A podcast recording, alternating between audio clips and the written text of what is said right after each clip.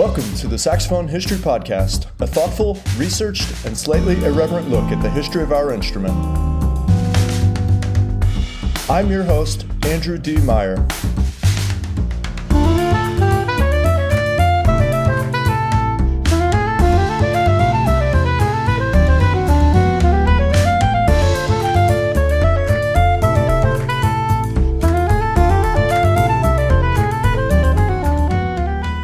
Forget the tape recorder has any other uses than to play Brubeck.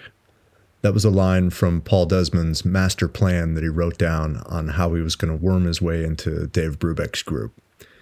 And that's what we're going to get into today.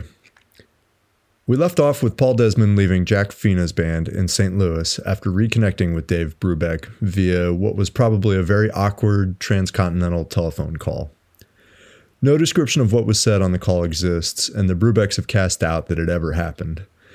If it did, I would love to hear a recording of it. One thing is for sure Desmond was coming back to California and hanging all of his hopes on reigniting the flame that he had started to kindle months before with Dave Brubeck. Before we get totally back into the story, I'd just like to say sorry for the delay in getting this episode out. Um, it's been a little little bit longer than I would have liked to have had in between episodes, but I hope you'll find this episode to be worth the wait. I'd also like to remind everyone that the primary source for these episodes is Doug Ramsey's book, Take Five The Public and Private Lives of Paul Desmond. I'd, I'd really recommend checking his book out. There's so much good stuff beyond what I'm going into through through this podcast in there. Uh, and one last thing, uh, this is just a total coincidence, but I realized that the first episode of this series on Paul Desmond, uh, I put it out on what would have been Paul's 99th birthday. Uh, it was just a weird coincidence. I didn't realize it until a few days after I'd put it out. But uh, the day that I recorded it, I, I, just sort of like woke up that morning and I had this weird sense of determination to get the episode out that day. And uh, so I don't know, maybe that was why. Anyway, back to the story. The Brubeck Octet was pretty much dead at this point, having failed to really book any gigs. There are only so many Chinese restaurants that you can trick into booking your group before they figure your game out. Remember, they were doing that weird thing where they would like uh, book themselves at uh, Chinese restaurants like under one leader's name, and then when they didn't like the music, they would just book the same group like with a different name the next week. Yeah, so eventually people figured that out, right? Uh, you can only do that for so long. Also, Dave Van Kriedt lost the Book of Arrangements at the end of the 1940s in a flood in Australia somehow. With the arrangements gone and the difficulties of booking anything, let alone gigs big enough to split eight ways, Brubeck was left to focus on his trio. Operation Paradise is the official name that Paul Desmond gave to his mission to get back into Brubeck's good graces. He literally sat at his portable typewriter and wrote out an outline for how he was going to attack his mission of restarting his career with Dave Brubeck. On a personal note, I really like this move because this is exactly the type of psycho shit that I do on a regular basis. Desmond's plan went like this. These are uh, quotes that he wrote down in his uh, Operation Paradise manifesto. Quote, practice and learn all available Brubeck arrangements work out details of a financial agreement, in parentheses, with union safeguard, deal with prospective personality problems in the band, uh, which I assume meant, you know, the fact that Dave like hates his guts at this point, and work on something to record with Dick Practice. Oh, and try out new reeds, unquote. Some of this initial outline is just super practical stuff that anyone attempting to insinuate themselves into another musician's scene would do, like learning Brubeck's arrangements. That's the natural move, right? Obviously, he would want to show up not just knowing Brubeck's tunes, but being able to add something to them so that Brubeck and the guys in his band would think, yeah, this this actually does sound better when Desmond's here, and uh, you know maybe maybe we should invite him into the group full time. I like that he's so businessy about working out a financial arrangement, and I'd be curious to know what he meant what he meant by that exactly, like whether he was thinking in terms of a, a weekly salary or recording fees or what. Interestingly, uh, we'll get into this later. He he never really had a formal contract with Brubeck, so it's it's kind of interesting that he upfront like that was so important to him, and then he just kind of never followed through with it. And naturally, the last step of this plan was to bring something new for the group to work toward recording. you know, this is a smart move because it's it's something that he can offer the group, and it it sort of cements his place within the group because he wrote it. You know, it belongs to him, but it's for the group. So really, these three steps would be a pretty good starting place for any young musician trying to break into a scene or or for someone moving to a new town or something like that. I also quite like the line deal with prospective personality problems in the band, which, you know, like I said, I assume means figure out a way around the fact that Dave hates my fucking guts for stranding him when I left for that cushy resort gig, right? It, it's amusing that he's so casual about what he needs to do, but I suppose the first step in problem solving is identifying that there is a problem and then working from there, right? Desmond then continues in his typed up notes for Operation Paradise with a sort of stream of conscious musing. I should say the group he envisioned had Cal Tjader alternating between drums and vibraphones, so there's some weird stuff about Desmond planning to keep time rhythmically while Tjader would be playing the vibraphone. But anyway, his plan read, quote, Analyze the trio as to commercial atmosphere. State the most convincing possible argument for the extent to which you could increase same greatly. Jazz, obvious. Bongo feeling, subtle. Rippling clarinet, two beat into stomp. Dixie clarinet and incisive alto, crystalline, locked hands piano, alto double lead or obligato. Emphasize value of sustenance and continuity as contrast to now almost exclusive percussive effect of Jersey bounce on air. No matter what outfit in country, on or near top, they all have that sort of contrast. Miles, Shearing, Tristano. Revitalized fugal improvisation, Commercially, the most effective thing at the bandbox, still untouched across country. List of proposed arrangements for the four, with four tremendous ones as sample. Spend some time on this. Examine the four most popular things they do, figure out what makes them so popular, and write some that are more so. Mention eagerness to learn, even unto practicing an hour a day of hi hat or some such noise make to fill in behind Cal. Remind of ability to write clever patter in case ever needed. Also, off herself as public relations assistant, offering as sample a simple and clear explanation of fugal improvising, along with why it is almost as much fun to listen to as to play. Point out that it will be a long and bleak time before the run across another saxman who can play alto and clarinet at the same time while tap dancing, and who will cheerfully copy out scores, take care of the library, handle the cleaning and pressing of uniforms, and babysit on the side. Final note. From now on, until you either make it or don't, try for once in your life to do something with consistent, unremitting, furious singleness of purpose, determination, and cheerful, optimistic drive. See how it works. Personally, I think you'll make it. Nothing is even remotely near as vital as getting with Dave.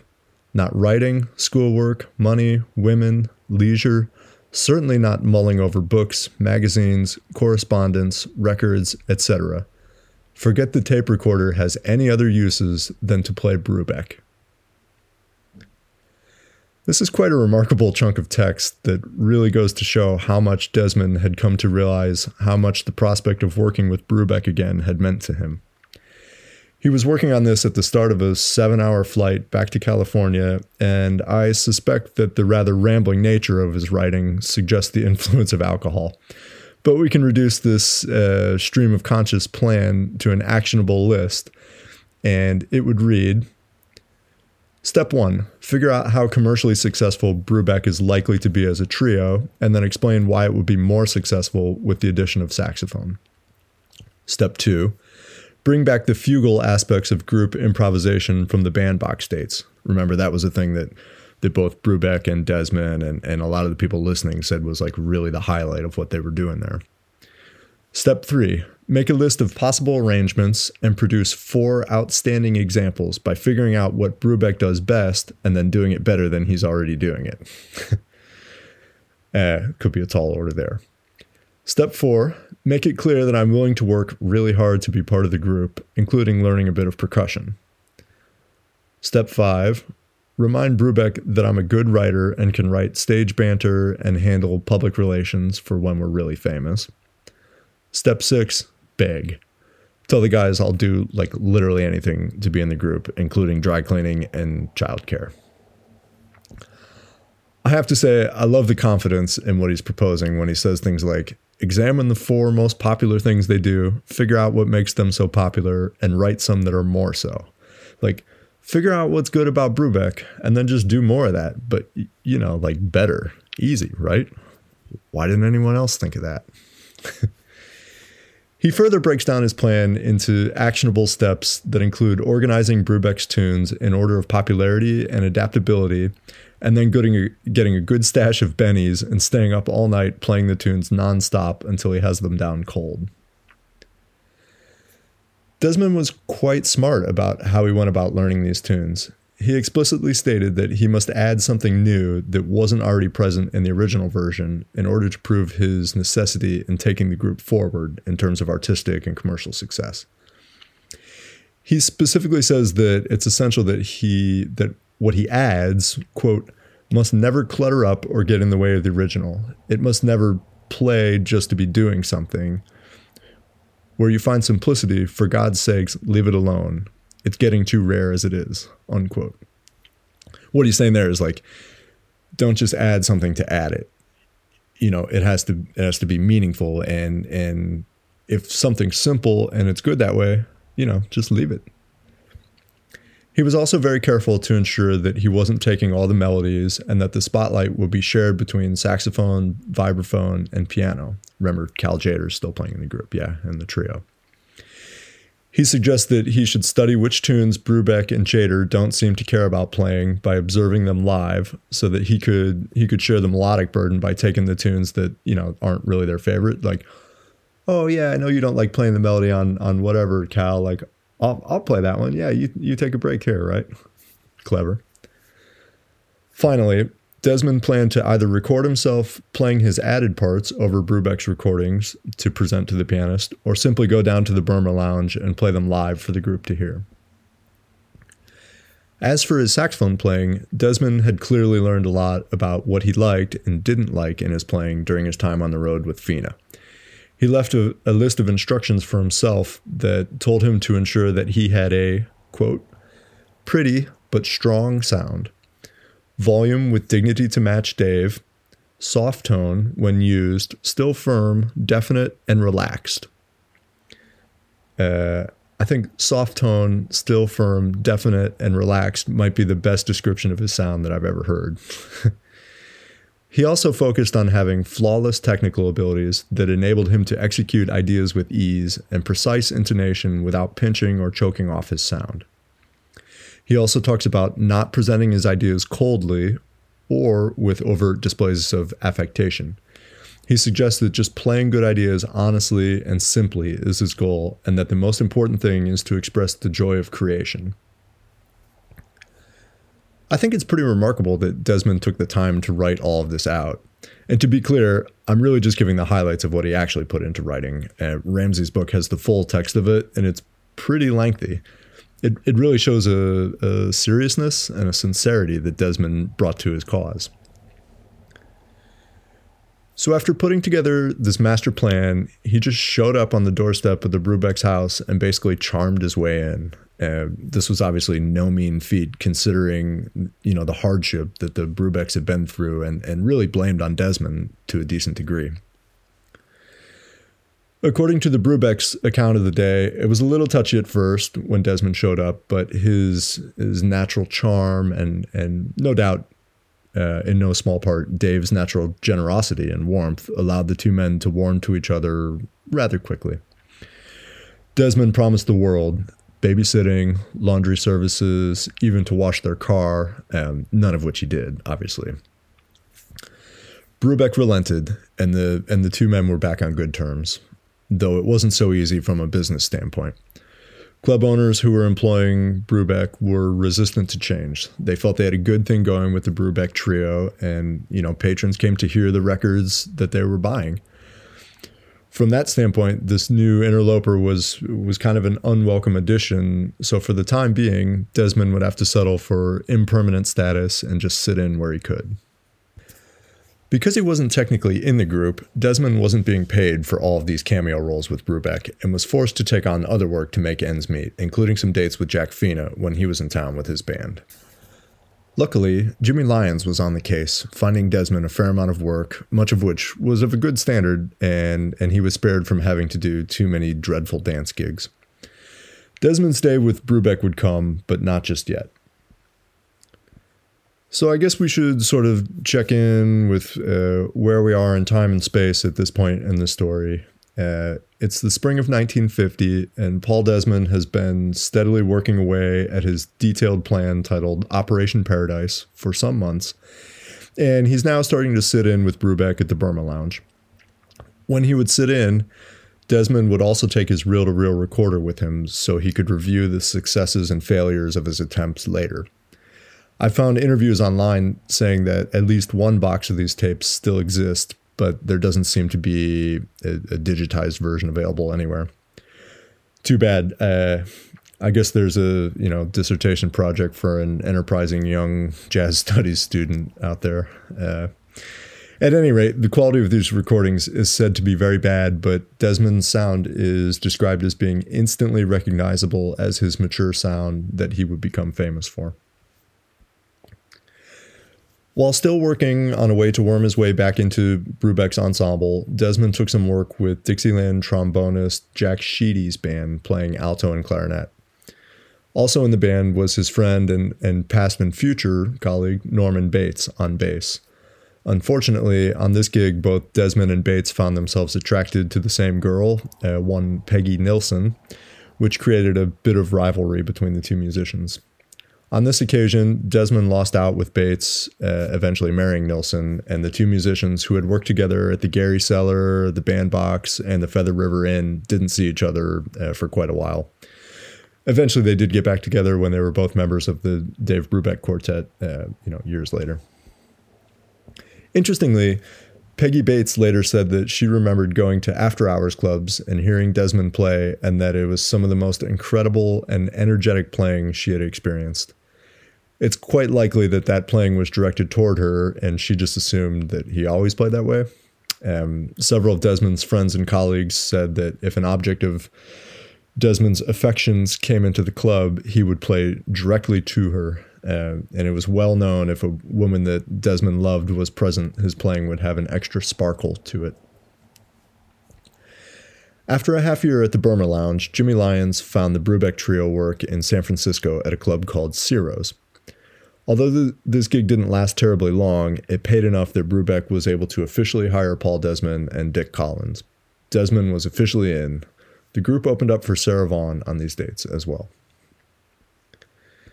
Following this brief stint at Ciro's, Brubeck moved uh, to a tiny club in the Tenderloin, recently renamed the Blackhawk, which was to grow in fame alongside Brubeck.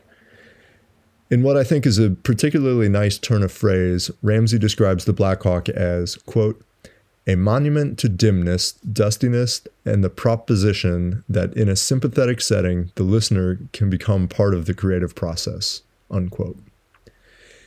In future years, the Blackhawk would be a favorite stage for Miles Davis, Thelonious Monk, Shelly Manne, and the Modern Jazz Quartet, amongst others. From the very beginning, there was something unusual about the Blackhawk. Audiences came to listen. It was a quiet and friendly place with a real neighborhood vibe about it. It was the kind of place where a young artist who was just starting to have a bit of commercial success could make a name for himself. Brubeck was booked for six months from 9 at night to 2 in the morning for six nights a week. On Sundays, the Brubeck Octet uh, would dust itself off for matinee performances, which attracted a large student audience. The Sunday performances were so popular with students that the Blackhawk created a, a section for underage jazz fans that was separated by chicken wire from the main section.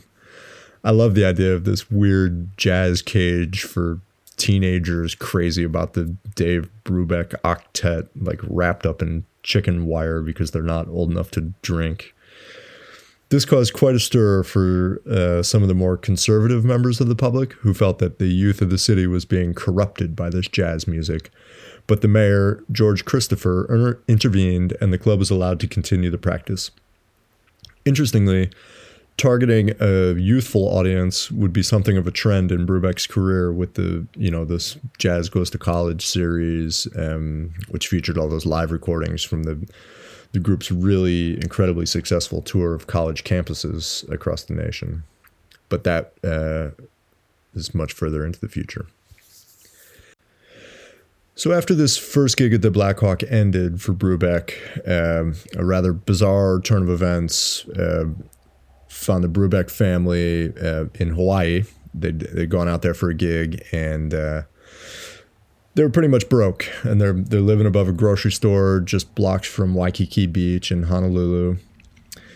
Dave had put a down payment on a house in Redwood City, California, and after a gig one night, he and his family drove all night from Los Angeles to close on the deal to close the deal in the morning.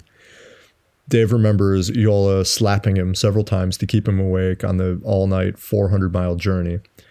When they arrived, uh, they found out that the deal had fallen through. The down payment money was in escrow, and all of their possessions were in storage.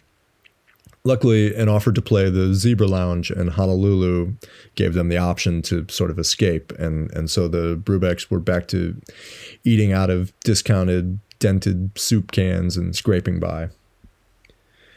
There wasn't enough money for Brubeck to bring Desmond along on the job, but after less than a week, Desmond received word from Iola that if he was still interested, they would put him up on the island in their cramped quarters. It's kind of a funny offer that she made to Desmond, actually.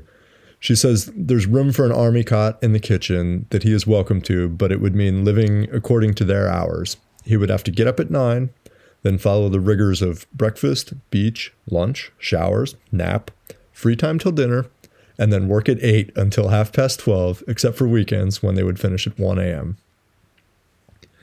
The Brubecks, who were really struggling financially with the Honolulu gig, found that living so close to the beach more than made up for the hardships of living in poverty. One day, however, as Dave was teaching his boys how to body surf, he crashed headfirst into a sandbar and severely injured his neck. Because of the unnatural angle of his neck, Dave says he heard the ambulance driver radio ahead to the hospital to say that he was bringing in someone who would be dead on arrival from a surfing accident. To make matters worse, the hospital he was taken to refused him on the grounds of his inability to pay. It, eventually, the VA hospital agreed to treat him since he had been in the service. Um, evidently, you have to have literally been behind Nazi lines to merit medical treatment if you can't afford it in America.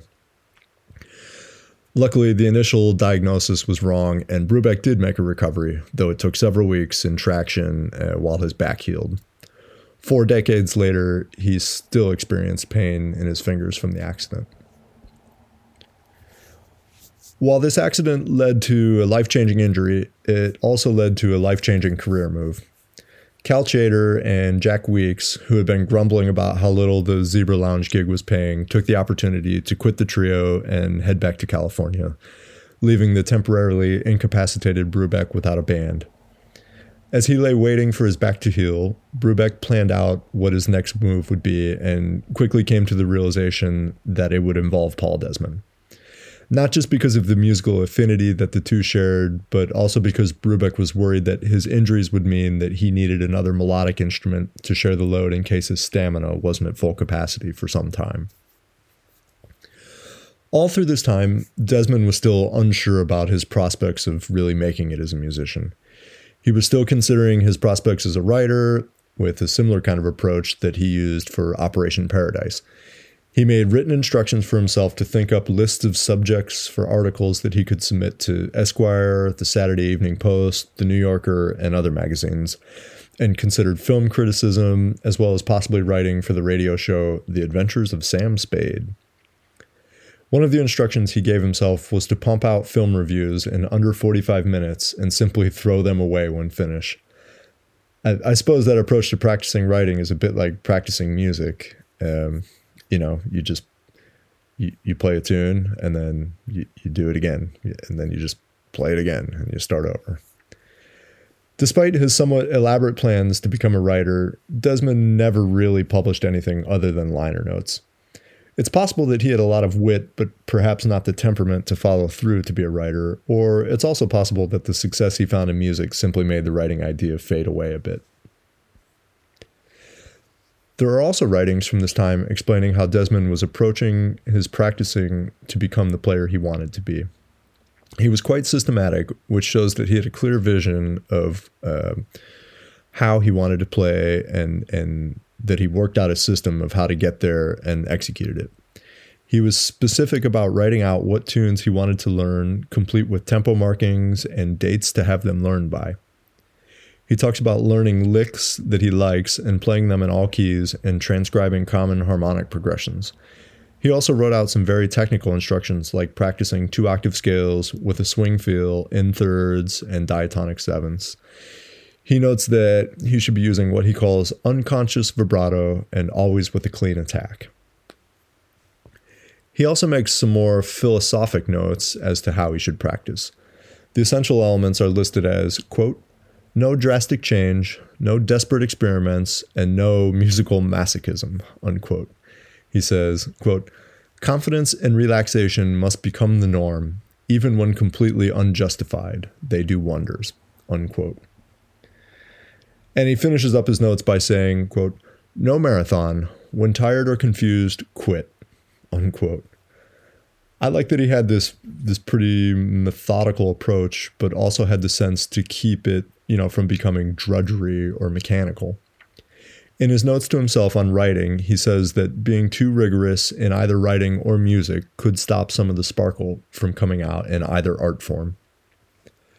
Almost as a, a postscript to his plan, Desmond addresses us in the future by saying, quote, I suppose that if anyone else ever comes across this, it will seem about as asinine and childish as anything can get, and I will appear to be an impossible, ridiculous, maladjusted combination of Spartan and satyr. And maybe so. I don't know. I just know that I need self discipline. I haven't got it, and I have planned to commence using it rigorously tomorrow morning for as far back as I can remember. But to penetrate the uninterested sloth of tomorrow morning has so far been impossible. This may all be very silly, but it will work. Because if I ignore this, it will be the denial of every fragmentary daydream I've ever had and an end to any hope whatsoever for the future. And that would be the one thing I couldn't stand. Unquote. It would have been an interesting to be a fly on the wall the day the note arrived from Iola Brubeck saying that, quote, Dave wants to tell you that if you want a job, you're hired as soon as he's able to work. Unquote. I sort of imagine it being a normal afternoon. Desmond, you know, he's done his morning session of practicing, and maybe he's like eating a sandwich or something as he's bringing in the mail. He's tossing the usual junk mail to the side until a return address from Iola Brubeck stops him in his tracks, and he tears the envelope open hurriedly with sandwich hanging from his mouth to read, quote, I think you and Dave know each other well enough that you'll be able to bolster each other's spirits if the jobs are not too great at first. What Dave needs desperately is someone with your enthusiasm and understanding. I personally think that you and Dave, with the band with the bandbox spirit, can contribute some tremendous things to music. Unquote. By this time, I assume the rest of the sandwich is on the floor, and Desmond is like dancing about the house, you know, sliding on the wood floors in his socks and all that all joking aside, it must have been a major vindication for Desmond that his plan had essentially worked. His hard work and methodical approach had paid off. Operation Paradise had come to fruition. It's quite remarkable that the relationship between Brubeck and Desmond was able to be repaired at all. I think that probably suggests that all of the time that Desmond spent sitting in and hanging around the group was probably very effective, and he must have charmed Brubeck not just with his playing and his willingness to learn Brubeck's material, but also with his personality. There's nothing to this effect in Desmond's writing from the time. Mostly he just writes about how he feels his playing isn't up to snuff. It would be very funny if he had also been making lists of things Dave liked and disliked and the, you know, the kind of jokes he laughed at. Like didn't uh, Nikita Khrushchev write down all the things that Stalin would laugh at when they were like, you know, at his weird all night drinking banquets, and and then uh, make his wife like repeat back to him what he would said in the morning? I can imagine Desmond, you know, who is also known to be a heavy drinker, doing something like kind of similar, like writing down everything that Dave laughed at, and then like checking it out in the morning, you know, as a way to get back into his good graces. At any rate, Desmond was in. He was first tasked with finding a bass player for the new group, which Brubeck envisioned as a drummerless trio. Brubeck suggested Norman Bates, but said that he realized it was impossible, as Bates and Desmond had had a falling out over Peggy Nilsson. Brubeck also su- uh, suggested Fred Dutton, who not only played upright bass but also doubled on bassoon. He mentions how the bassoon could be useful in the octet were anything to happen with that group, and that they could use the bassoon as a sort of feature gimmick. Brubeck said in a letter to Desmond that they, quote, either have to copy the old trio or get something uniquely different, and I'm for getting as far removed from it, if we can do something well, unquote. Certainly, having a trio where at some point the instrumentation would have been alto saxophone, bassoon, and piano would qualify as far removed from the old trio format. Dutton would actually join the group briefly and could be heard on record playing bassoon in counterpoint with Desmond. I found it on a, a compilation album called Saga Jazz First Definitions. Uh, yeah, if you look that one up. Dutton plays the the usual bass line that would be played on bass, and uh, and Brubeck's left hand uh, on the bassoon. It's a little odd to be sure. Uh, he also plays some long tones on a foggy day and somebody loves me, which I think are pretty effective actually. His bassoon sounds a little bit like a bowed double bass in that context. There's all this correspondence between Brubeck and Desmond from this time when Brubeck was still recuperating in Hawaii from his accident and the two were scheming their venture together. It's quite interesting to see the business considerations they were taking into account, like the prospect of sneaking Fred Dutton around to avoid paying a 10% union travel tax if he transferred locals Brubeck also got a tentative offer for some work in the Northwest, but told Desmond to keep it quiet as he didn't want it to get back to the Blackhawk in case they needed to keep that as a you know a seasonal gig.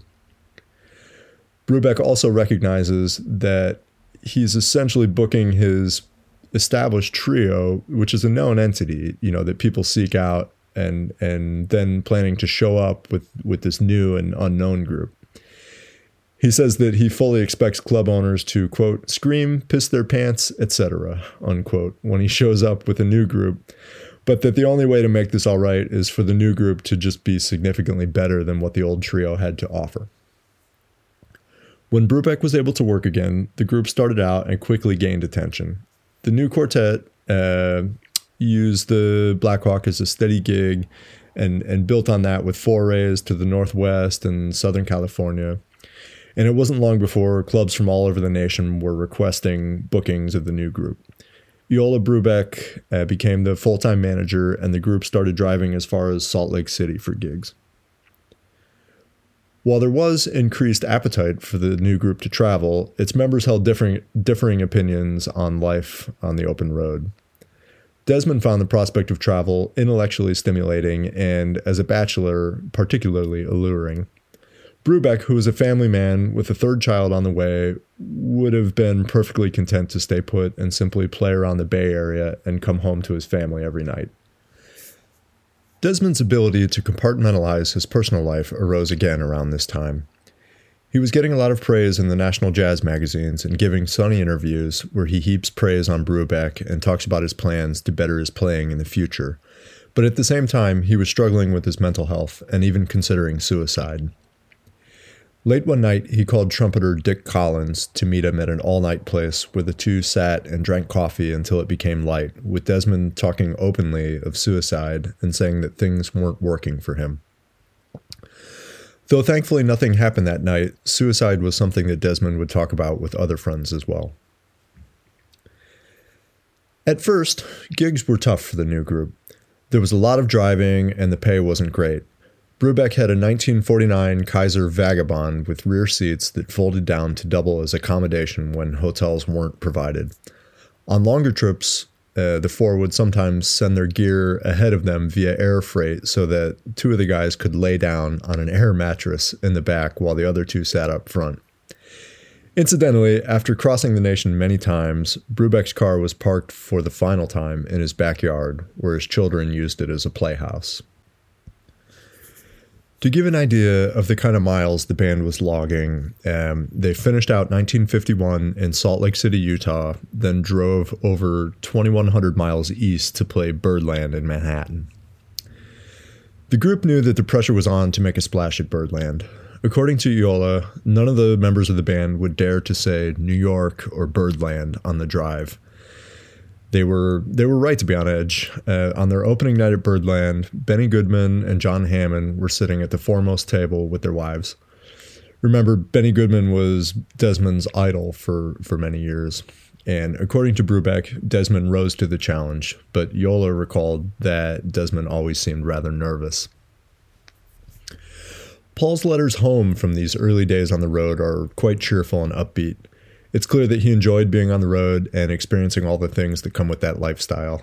He told his father he was living frugally everywhere but in New York, where he spent money idiotically. He also writes home of the shows he had seen and, and books he had read and generally seemed to be having a ball. There was great demand for the group, and they made the most of it on the East Coast by following their debut at Birdland with a week in Baltimore at Gamby's, a week at the Sky Bar in Cleveland, another week in Boston's Buckminster Hotel, and two weeks at the Blue Note in Philadelphia. This loop ended with another week at Birdland. The group had hit the big time and were moving up the downbeat polls both as a group and as individuals. While playing at Storyville in Boston, George Wein, who uh, who ran the club, said that he recognized early on that Brubeck's driving, often pounding piano combined with Desmond's alto sound was sure to be a commercial hit.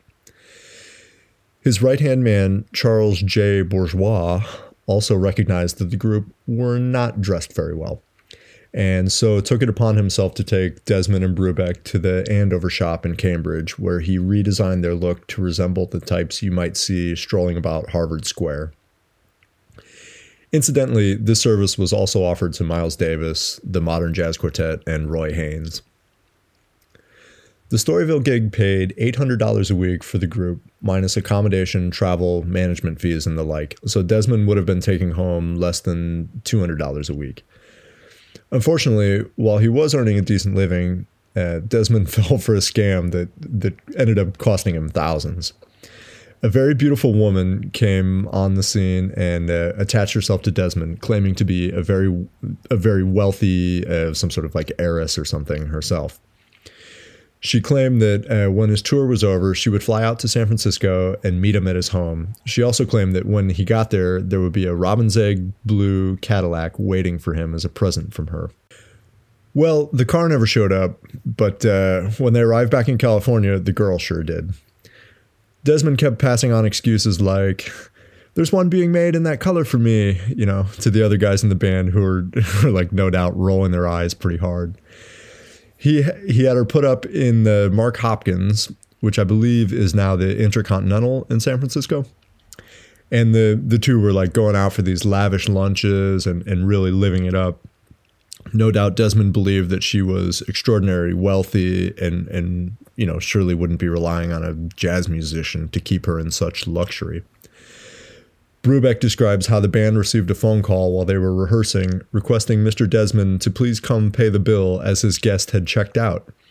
So, you know, basically they're going out for all these lunches and, and she's just like racking everything up on her her room room bill, right? And Desmond's thinking, you know, she's wealthy, she's going to pay this off. But one day while he's out rehearsing, she just checks out and leaves town. It was a total scam. She disappeared, never to be heard from again, and stuck Desmond with the bill, which reached somewhere into the thousands. So Desmond somehow managed to pay off the debts over time, uh, largely due to the steady demand for the Brubeck Quartet. At the end of 1952, the quartet was back in New York, and Herb Geller, uh, remember he was the saxophonist who returned Desmond's stolen horns all those years ago, he came out to see them play. Uh, Geller was waiting out his residency period to join the union in New York and wasn't really working as a result. And, and Desmond, now with a little money to his name, finally paid him back the $75 that Geller bought his stolen horns for. It's kind of a nice end to that story. You know, remember he, he uh, refused to pay him for, for buying his horns back from the thief. Following this successful trip to the East Coast, the quartet returned to California, where they developed a large fan base both around the Bay Area and further south in Los Angeles. With steady gigs at the Surf Club and Zardi's, the group would often stay in Los Angeles for several months at a time when they weren't engaged at the Blackhawk. Desmond took up residence in the cloakroom of a hotel that had gone out of business in Santa Monica for a while. He had the run of the place, so it was a weird but probably pretty comfortable place to live. I know I've always wanted a place with, you know, like a lot of space that I could live in and also have bands around without disturbing anyone. Interestingly, this hotel that Desmond was living in would later become the headquarters uh, for Friends of the Pod, Synanon. I think it was uh, in the Joe Henderson episode that I that I mentioned them. Trust me, if you're looking for a totally wild story, dig into Synanon. Those guys were batshit crazy, and loads of famous jazz musicians were involved. Uh, Paul Paul Desmond, however, was not one of them.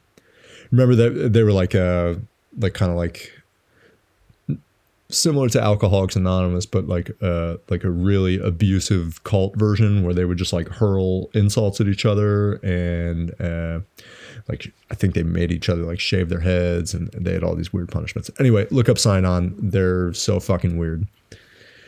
So during these forays to Southern California, Desmond took up the only exercise he ever pursued in his lifetime swimming. Well, most people wouldn't call it swimming, but it was Desmond's particular version of it anyway. He would lie on an air mattress and sort of brushstroke his way around the pool gently for hours. Years later, when the group's success meant he could afford to, Desmond would rent houses with pools on Caribbean islands and do the same weird air mattress float around again for hours. It seems kind of in keeping with his, you know, daydreamy streak that ran through his entire life. Also, Iola Brubeck says that Paul always made use of the air mattress's drink holder when he was doing his exercises. Dave Brubeck says that Desmond also swam in the ocean and played a bit of volleyball on the beach. He also tells the story of the only time he was able to convince Desmond to throw a football around with him on the beach. Brubeck intentionally threw the ball when a big wave was coming so that Desmond would get wiped out by the wave, which of course he did. When he came up, his glasses were missing and he was furious, saying that he knew Brubeck did it on purpose. Dave got a bunch of strangers, you know, together to look for his glasses, and eventually they did find him, actually. But Brubeck says he never admitted to Desmond that he did it on purpose because he was so mad. I like this story not just because it's funny, but be, because it shows the closeness of the two playing like brothers on the beach. Their relationship was many things through the years, but this particular time in Santa Monica seems really lovely. In fact, Brubeck's son, Darius, says his first memories are of Desmond playing the bongos on the beach in Santa Monica and that he always called him Uncle Paul. Darius says he literally thought his dad and Desmond were brothers as a child. In the first episode, I mentioned Desmond's affinity for gambling, and he tells a funny story of his lifelong love for slot machines that took place on a trip back to California from Akron, Ohio, one winter. Shout out Akron, Ohio, where I'm from. Uh, Brubeck and Crotty had decided to fly home to see their families uh, sooner, leaving Desmond and Lloyd Davis to make the trek in uh, in Brubeck's trusty Kaiser.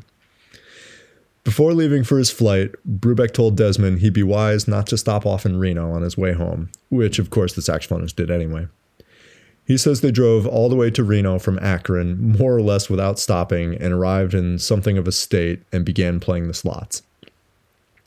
At 10 in the morning, Desmond describes himself as playing nine, nine machines simultaneously like a joyful octopus when the casino cops asked him to step outside into the alley. After questioning him uh, for a while, they advised he hit the road and not look back, which he did, about $150 w- uh, richer from his winnings on the machines. When they got to a motel a safe distance away, Desmond called the credit manager at the casino, whom he'd gotten to know rather well over the years, and asked what had happened. Apparently, there was a group of transients that had taken up residence in the area and were making a living on the slots using Australian quarters, which worked for some reason. And because of the exchange rate, uh, it, it made the odds basically irrelevant. You know, they could just pump in as many Australian quarters as they want uh, because they were so much cheaper, I guess. Because he was winning so much and playing so many machines in such a state of dishevel, the casino cops had assumed Desmond was part of the group. It's kind of a funny, innocent story, but Brubeck adds a little coda onto it that Desmond would generally leave out. Back in Akron, Brubeck had noticed that his uh, his puncture-proof tires were were worn out and uh, since they're playing in Akron, Ohio, there was a Goodyear executive that happened to be in the club who, you know, liked the group and, and uh, he was kind enough to give Brubeck a new set of like really expensive, you know, puncture proof tires for his car, you know, knowing that they're out driving a lot and we're driving out west. It's quite a nice gift, right? So, out of money and needing to gamble, Desmond sold the tires off at a garage and put really cheap ones back on, you know, claiming that he would come back for Brubeck's gifted tires later, which he obviously never did. In 1953, the Brubeck Quartet found a new audience that changed the way the group and jazz musicians at large would make their livings for years to come. Iola Brubeck wrote to over 100 colleges with reviews from the group's live shows and a tempting offer of a low fee and a profit split. This was particularly appealing to student organizations, which often had very low budgets. It was a slow start, but built steadily, and by the time the group was being professionally managed by Joe Glazer, they were working campuses steadily. The famous Jazz at Oberlin album was an early result of this system the renowned acoustics of Finney Chapel uh, at Oberlin, and a musically, a musically educated audience made for a perfect setting for the concert, which was to be recorded. Brubeck had also made a very wise business decision about the rights to the concert. He agreed to give Oberlin the rights to broadcast the concert in exchange for ownership of the master tapes. These masters were then released by Fantasy, which became a great selling record for Brubeck and helped to establish a young audience that would stay with him for decades.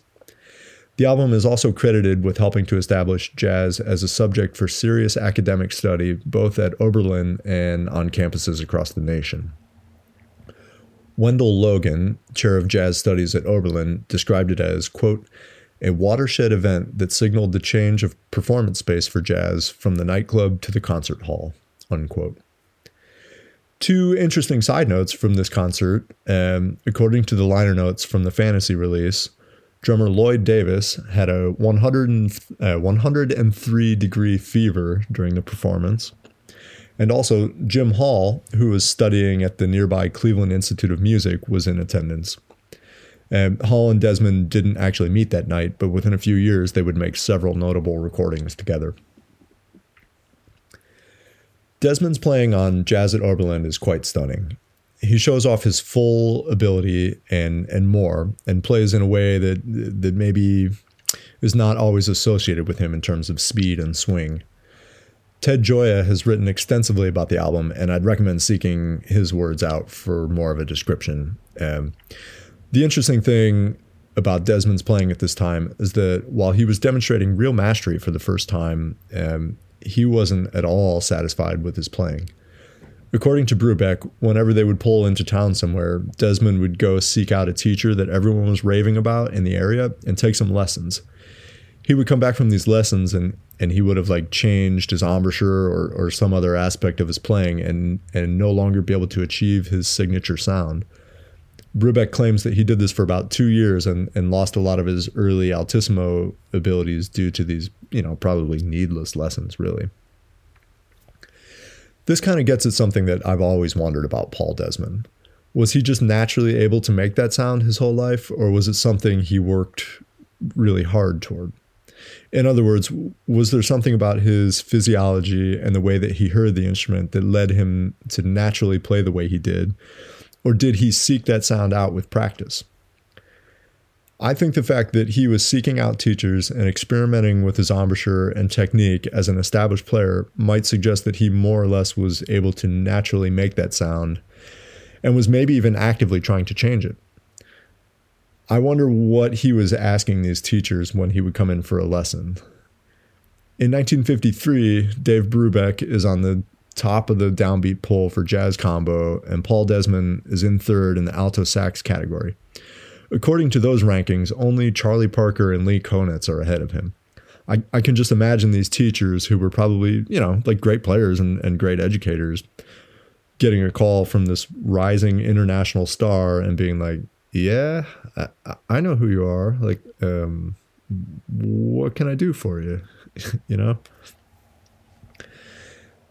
Brubeck also describes a story where Desmond was coming up the stairs in their house and gleefully told him that he'd smashed his favorite mouthpiece and buried it in a hole in the floor of their cellar. His explanation doesn't make any sense to me, but he said, quote, I know that I've got to play other mouthpieces, and whenever I try another mouthpiece, I know I'm not sounding as good as on this old one. So this way I can never go back to it. Unquote. I I I don't get it at all. Like why smash the mouthpiece you sound best on? Again, I think it might suggest that he just sort of naturally sounded the way that he did and wanted to change it. What a problem to have, you know? During this time in the early half of the 1950s, Desmond took a little departure from the group for unknown reasons. The usually unambitious alto player seemed to think that there were some things he needed to do as a leader or something, and so he convinced Brubeck that the quartet should have a vacation for a few weeks. It's kind of an odd episode since the group was really starting to take off at the time, and, and nothing really came from the short hiatus. It's a little difficult to figure out what Desmond was thinking, but I think Brubeck's description of it might be telling. Brubeck said that he finally relented to Desmond's idea for a few weeks vacation, thinking that if his star sideman left, it it it wouldn't really be the end of anything. He had left before, and they were basically just playing the trio book with an additional soloist anyway. All standards, really. It's pure speculation on my part, but I wonder if Desmond had felt like something of an outsider in his own group for the first few years of, of, of real success. After all, he had worked his whole Operation Paradise thing to force his way in. And also, it, it was always the Dave Brubeck quartet, which was, and still is, uh, frankly, a bit unusual for the leader not to be the horn player in a quartet setting. Anyway, Brubeck said that he ran into Paul's father on the street one day, and Emil told him in no uncertain terms that Desmond needed him and needed to be back in the group. So luckily, uh, this all just sort of blew over, and Desmond went back with the old group after a few weeks, and and all was fine. Just nothing really came of it. Um, the really weird thing is that for all of their success and all of their years together, Desmond never signed a contract with Brubeck. Their lawyers would write them up, and Brubeck would sign it and send it over, but Paul would just read it and say, "It's fine, I trust you," and never sign his it's kind of an interesting arrangement when you think about the amount of like money that was on the line with their performing schedules and recording deals and and like the tax implications and all that stuff not having an official contract could have potentially made it very easy for either party to screw each other over but i think their their trust speaks to both the the deep friendship between Brubeck and Desmond and a recognition of the importance of the other in creating the group's unique sound. In 1954, the legendary Columbia Records producer George Avakian was on his annual summer holiday in San Francisco with his wife when he heard that Dave Brubeck's deal with Fantasy Records was nearly finished. Avakian and his wife frequently vacationed in San Francisco so that Avakian's wife, the violinist Anahid Ayman, I'm probably saying that wrong, no idea how to pronounce it. Sorry. Anyway, they were there so that she could rehearse and perform with her sister, who was a pianist who lived in the area. Because of these regular visits to the West Coast, Avakian had seen the Brubeck group at various stages of its evolution on these trips. And, and so Avakian set up a meeting and offered Brubeck a contract, as well as asked what size advance Brubeck was expecting. Brubeck said $6,000 would pay off his mortgage, and Avakian agreed, saying that he hoped the label would make the money back in a reasonable amount of time. The first Dave Brubeck quartet record on Columbia, which was actually a compilation of recordings from their college tours titled Jazz Goes to College, paid off the advance in only 24 days. I know we're getting a bit into the weeds, and, and this is a podcast about Paul Desmond, not Dave Brubeck, but the two are really inextricably linked at this point in the story. And, you know, what happened to Brubeck happened to Desmond. I wonder if Avakian knew that Brubeck was sitting on all these great tapes from their university campus tours, or if the ability to put out a record that was both commercially successful and critically acclaimed with zero recording cost was like a signing bonus for Columbia. There's no way to know really. Uh, what is for sure was that signing Brubeck was a very shrewd move by Avakian. He timed the release with an interview for Time magazine as well, which put Brubeck on its cover. At that time, he was only the second jazz musician to be featured there, the first being Louis Armstrong. Incidentally, when the issue came out, the Brubeck Quartet was on a tour with Duke Ellington, Gerry Mulligan, and Stan Getz. Ellington knocked on Brubeck's hotel room at six in the morning with a copy of the magazine to con- uh, congratulate him with the news. Brubeck said that he knew Time magazine was working on cover stories about both him and Ellington and was praying that Ellington's issue would come out first. But alas, Brubeck's was first, and Ellington's cover wouldn't be for another couple of years until after his triumphant uh, Newport concert, you know, his kind of comeback thing.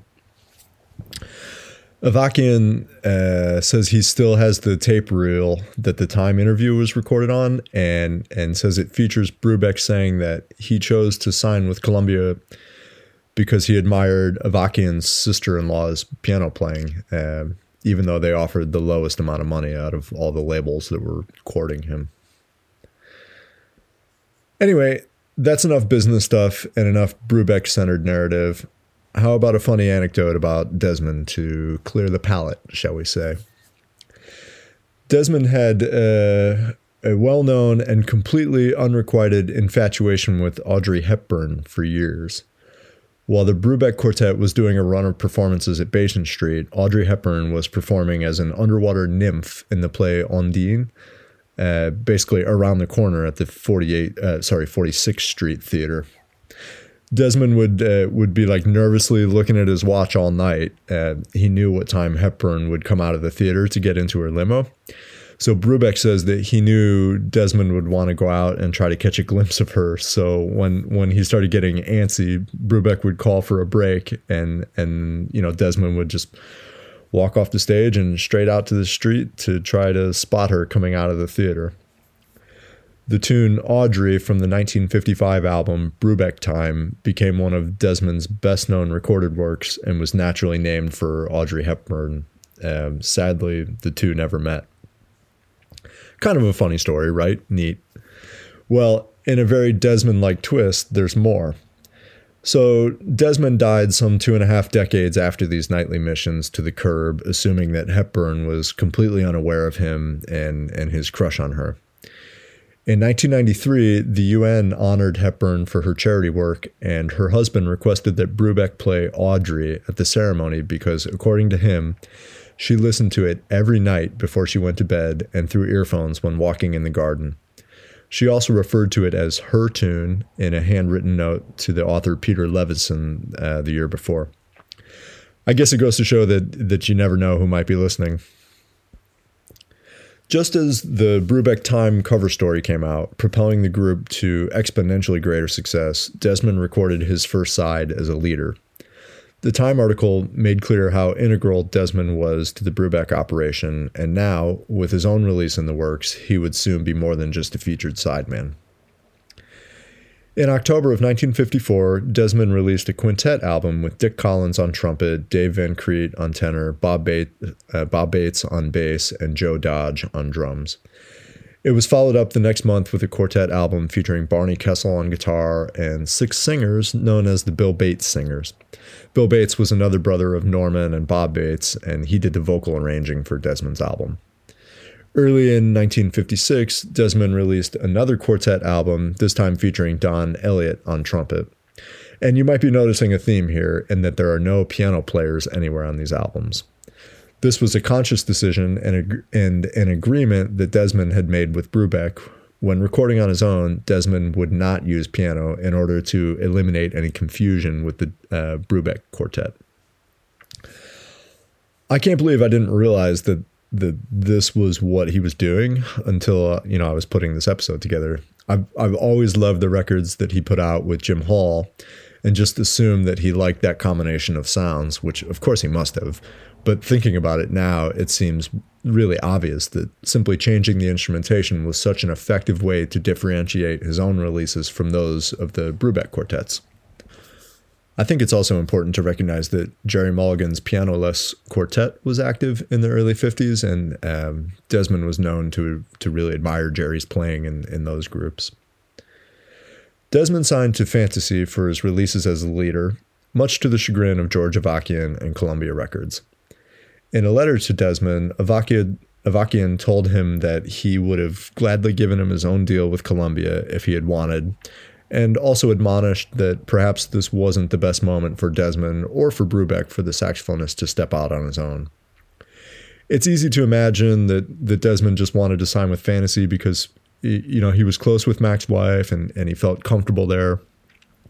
The label was notorious for putting puns and little jokes in their liner notes, like calling uh, Joe Dodge Joe Chevrolet, which is like exactly Desmond's kind of humor, you know.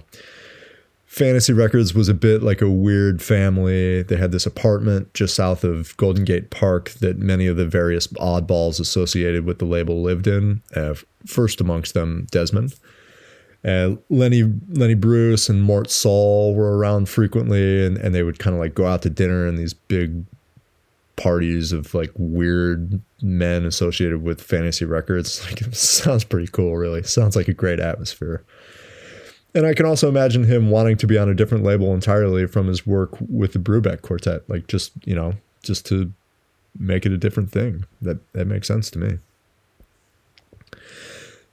The Dave Brubeck Quartet's third album for Columbia, Jazz, Red Hot and Cool, demonstrates the the massive commercial commercial reach of the group at the time. It's essentially a live album cobbled together from various club dates, but the release was used as part of a marketing ploy by the uh, Helena Rubinstein Cosmetics Company. The cover features a very stylish Suzy Parker leaning over Brubeck's piano while Desmond looks on from the other side. It was shot by legendary photographer Richard Avedon at uh, hungry i, uh, which is the club in San Francisco. Uh, along with the release, the makeup company took out full page magazine ads that offered a free 6 inch 78 RPM from uh, Columbia Records that featured uh, the hot jazz of Eddie Condon and Turk Murphy on the hot side and uh, Dave Brubeck and Pete Rugolo on the cool side. The subtext of this album release slash ad campaign is, you know, if you wear our lipstick, you'll be a real gone chick, and cats like Desmond and Brubeck will all will be all over you, Daddy O. you know, it's it's a bit silly, but it does point to the profile that uh, that Desmond and Brubeck had, and the role that they played in the the collective imagination of the 1950s. I think it's important to note also that these sort of ad campaigns were not offered to black players at the time. It was quite common during the early 50s for the Brubeck Quartet to play opposite Charlie Parker at Birdland. Same audience, same music, the players digging each other, same club. However, while it might have been an effective sales ploy to make women think a product would help them appeal to the likes of Brubeck and Desmond, it was not seen as acceptable by large portions of mainstream America to have, say, Charlie Parker and Bud Powell drooling over a woman in exactly the same circumstances. I bring this up for two reasons. Um, first, it's true and it's important that we recognize that in a musical art form largely created by African Americans, whites often received better treatment and better financial deals. And secondly, I bring it up because I think that these kinds of dichotomies led to a lot of the animosity that was occasionally found in the, you know, quote unquote East Coast West Coast divide. I personally believe that that construct was largely created by uh, record labels, marketing people, the jazz press, and others, not the musicians themselves. The racial divides put on the players by society at large were far more significant far more significant than any stylistic divides created by the musicians themselves, in my opinion. In 1957, Joe Dodge left the Brubeck Quartet, leaving the remaining three members to find a new drummer. Desmond had seen Joe Morello playing with Marian McPartland's group and was impressed with the subtlety that he played with and, and the intensity of his swing at low volumes, particularly when using brushes. So he recommended Morello to Brubeck, who quickly agreed after hearing him play. Morello came in and instantly impro- impressed Brubeck, but uh, not for his subtlety, more for his soloing and his technical prowess. Morello told Brubeck that he wanted he wanted to improve his playing and, and to be a featured member, not simply keep time in the background for the soloists, which is really what uh, what Desmond wanted. And Brubeck agreed and and wanted to feature him, which incensed Desmond, who told Brubeck that it was either Morello or him. It's funny now since we know how close Desmond and Morello would become and and how instrumental Morello was in animating Desmond's best-known composition. But I can see how he would have been annoyed with the situation.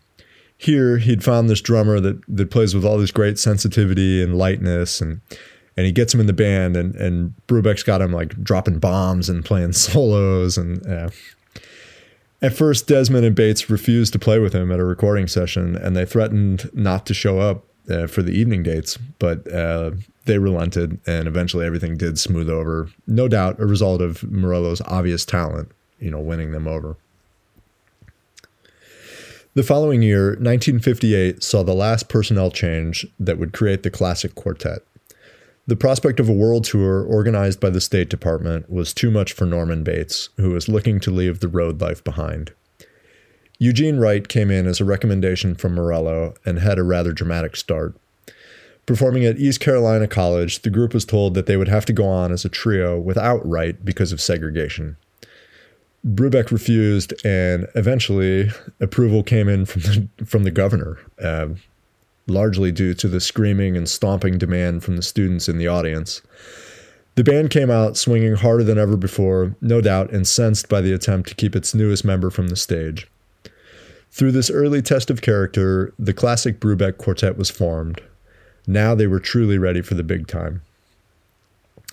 I think that's where we'll leave the story for part two. Um, Please like and subscribe to the Saxophone History podcast and uh, stay tuned for episode three on Paul Desmond, which will be out soon. Uh, I'm going to do everything in my power to uh, make sure there isn't a huge gap like there was before this episode. Um, today, instead of giving some listening recommendations like I usually do at the end of each episode, I thought I'd give a couple of um, funny little Paul Desmond stories that I had not heard before. Um, you know, there's like kind of that canon of stories that everyone knows about him, like the usual ones of him wanting to sound like a dry martini, and and the uh, the one about I think there's fantastic orgies going on all over town, but people don't invite me because they think I'm reading the encyclopedia or whatever. Like those are a bit beaten to death, but uh, so here are three little gems that were new to me anyway. Desmond went out on a few dates with a woman named Joe Bald- Joan Baldino when the Brubeck group was first starting out. And one night they're like out on a date, and he stood up from the table, and a candle fell in his lap, getting candle wax everywhere. This was like really embarrassing for Paul, and he invented the term waxy following the incident to describe an unpleasant or embarrassing situation apparently he thought this would like really catch on, but it it didn't. Um, I guess it's a rare example of his literary wit not landing. But occasionally, when you do find like uh, quotes from him, you'll hear him say "waxy." So whenever you hear that, you'll know that uh, he got that from standing up and knocking over a candle into his lap. Another one. Um, Desmond owned a Baldwin baby grand piano which he loaned to Bradley Cunningham, the owner of Bradley's Piano Bar in the village, um, with the agreement that Cunningham would take responsibility for making the arrangement to return it, you know, back to Desmond's Upper West Side apartment. This was much later in his life, which is, you know, it's not exactly an easy task to move a, a baby grand piano around Manhattan, right? Uh, so the the agreement was basically like you can use my piano for your bar, but when you're done with it, you have to bring it back. So when uh, so he did that. He he brought the piano back to Desmond's apartment, but when Desmond died, he left the piano to Cunningham in his will. So he had to arrange to move it back to his, you know, to his bar or whatever. Again, it was just kind of like a little joke. And finally, the last one um, parking in San Francisco's Tenderloin district has always been notoriously difficult. Dave Brubeck describes how he would leave for gigs at the Blackhawk super early, only to make the stage just in time because it was so hard to find a spot.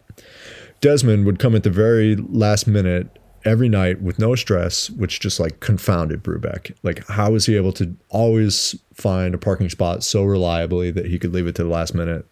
So one day he asked Desmond, like, how, how does he manage to do this to find parking so reliably near the club? So Desmond took him out and showed him where he'd been parking every night. And it was a, a space marked SFPD, which he claimed meant safe for Paul Desmond. Well, that's it for this episode. Um, thanks again for listening, and please like and subscribe, and and tell your friends and and all that. Uh, all the sources and any other relevant bits will be will be available on my website. That's Andrew D Meyer M E Y E R dot com.